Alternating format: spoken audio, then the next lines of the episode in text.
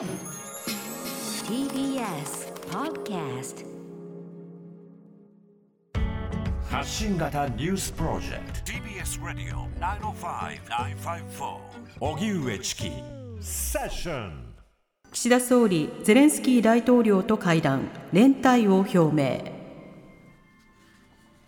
岸田総理は21日午後日本時間の昨日夜ウクライナの首都キーウを初めて訪問しゼレンスキー大統領と会談を行いました。岸田総理はロシアのプーチン政権による侵攻を受けるウクライナに対し揺るぎない連帯を強調。また新たにおよそ620億円の無償支援や殺傷能力のない装備品支援を行うと表明しました。会談後の共同記者会見では岸田総理からゼレンスキー大統領に対し5月の広島サミットにオンラインで参加するよう要請があり大統領が受け入れたことが明らかになりました。その後多くの民間人が犠牲になったキーウ近郊ブチャの教会を訪れ献花するとともに黙祷しました。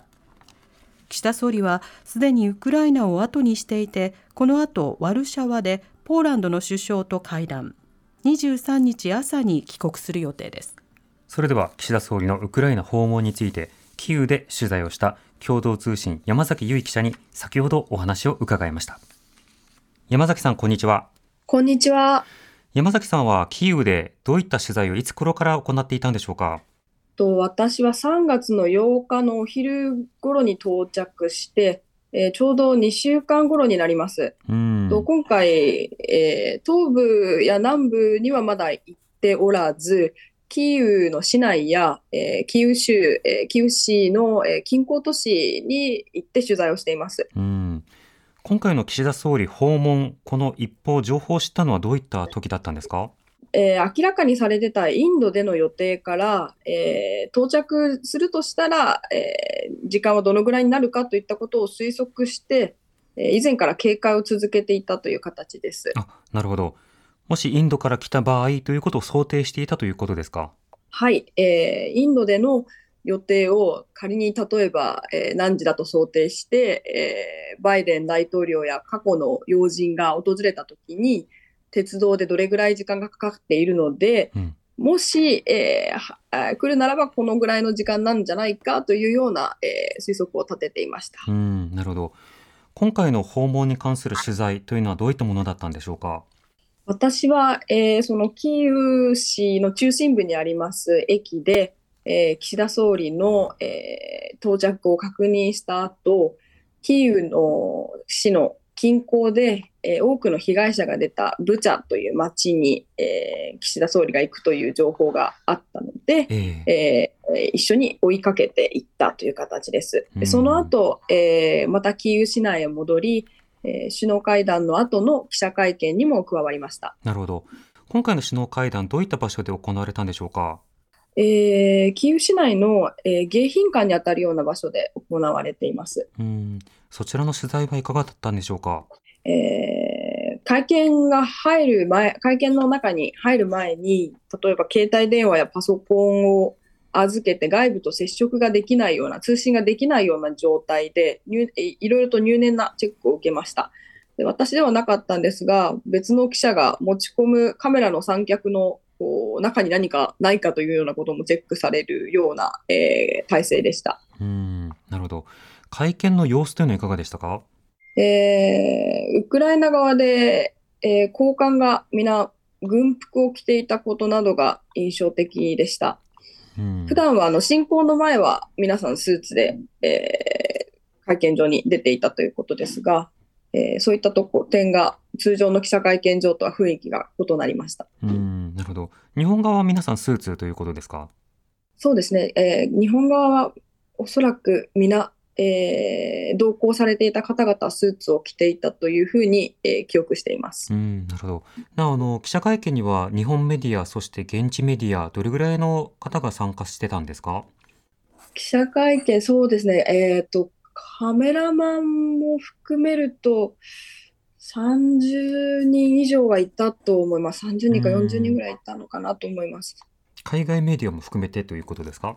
あ、え、すいません。海外メディアも含めて、えー日本メディアも含めて、えー、3、40人ほど行った、30人ほどでしょうか、行ったのかなと思います。うん、なるほど。会見の中身というのはいかがですか？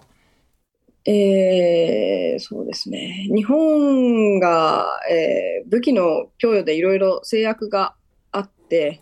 えー支援総額も低いというふうに言われてはいるものの、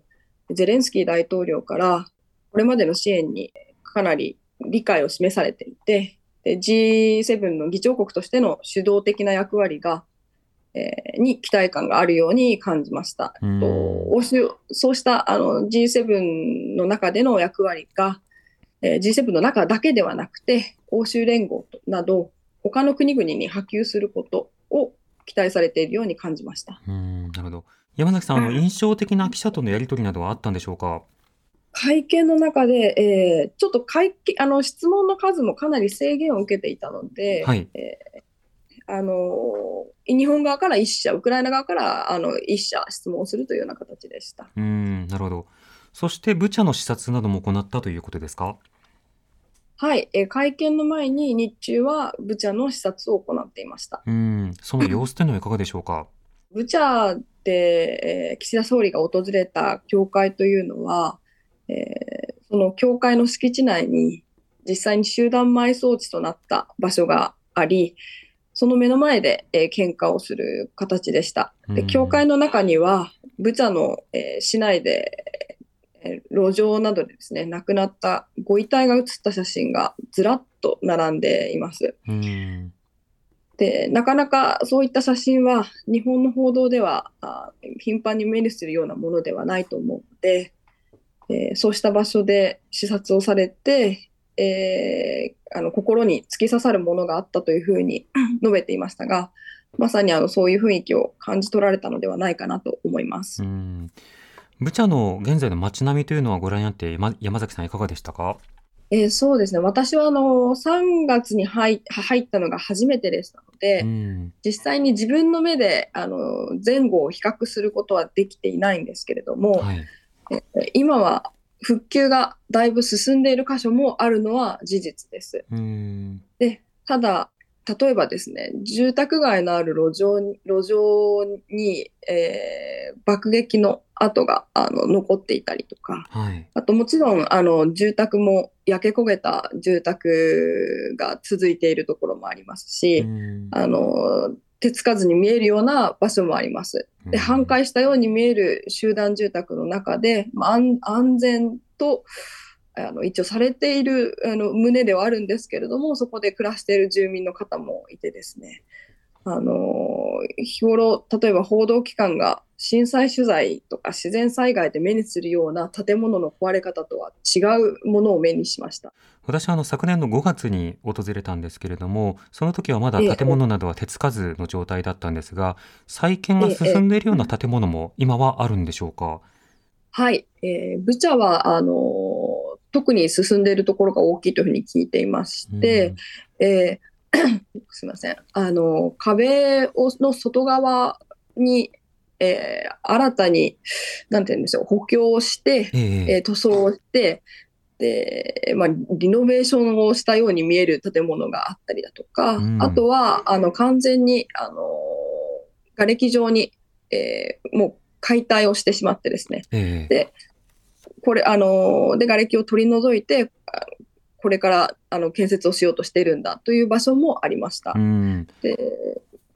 ブチャのあのと郊外をつなぐ橋あごめんなさい、えー、とブチャの近郊のにある橋についても、えええー崩れていたものも残っているんですけれども、えーその横に新しい橋が建設されようとしているというような状態でした。ああ、えっと、キーウからイルピンに入るところの橋ですか？ごめんなさい、そうですね、キーウからイルピンに入るところの橋です。なるほど。確かにあの、橋ごとも完全に崩れていたという状況でしたけれども、その横側などにこう、今橋が作られているという状況ですか？あの崩れていた橋の、はいそうですあのすぐ近く、すぐ横にあの目視できるようなすぐ近くに、えー建設されていて、もうだいぶその橋が、えー対岸に届いているというような状態で、えー建設されていました。うん。そうすると、もうそろそろ市民の方々がもう迂回せずに、あの、イルピンなどに向かうことができるということですか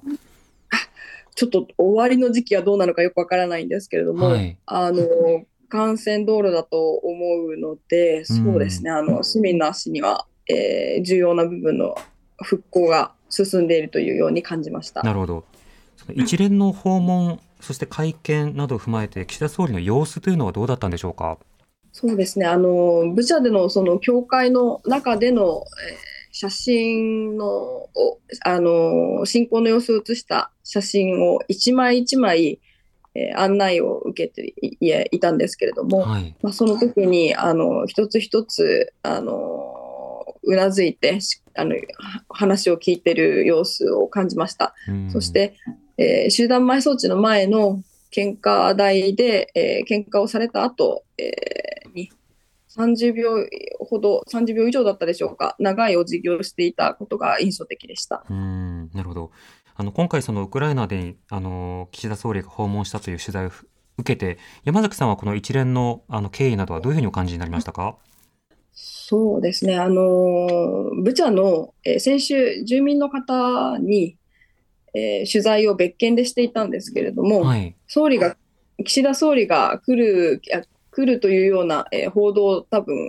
昨日どこかで見てですね、うん。あ総理が来るんですねねというふうに連絡をあの受けて、住民の方からの関心の高さを感じました。うん。でな、なぜその日本の総理が来ることに関心があるのかというのを聞いたところ、はい。あの去年の12月に日本があの越冬支援として提供していた発ああの発電機、それが当時、ブチャの住民にとってまさに欲しかった支援で、ええですごく喜ばれていたということをあの住民の方から説明を受けました。うん当時あの、ロシア側のインフラ攻撃で、えー停電が相次いでいたので、えでえー冬は大変あの冷えるので、それでまさにあのニーズに合った支援をあの欲しいタイミングでもらえたというふうに聞いています。えうん。まあ、実際、武器や様々な装備品だけではなくて、まあ、様々な住民支援、生活支援というものはまあ可能ですし、そうしたことは結構現場の感覚としても届いている、受け取っているという感じなんですか？広範囲で受け取っているかどうかというのはちょっとわからないですけれども、はい。えー今回視察があったブチャに関しては、えーそういう反応があったというふうに認識しています。うん、なるほど。で山崎さんは今後どういった取材を ウクライナで行っていく予定ですか？そうですね。あの、ロシアのプーチン大統領に、あの子供の連れ去りで逮捕状が出ていて、はい。でこうしたあの子供たちを取り返そうとあの NGO が活動していてですね、実際に戻ってくる子供たちもいます。はい。ででそうした子供たちの声や、えー子供をあの連れ去られた、えーご家族の声、それから、まあ、ボランティアの声そう、そうしたところに関心があって取材しようと思っています。うん、なるほど。わかりました。山崎さん、ありがとうございました。はい、ありがとうございました。共同通信の山崎由衣記者にお話を伺いました。TBS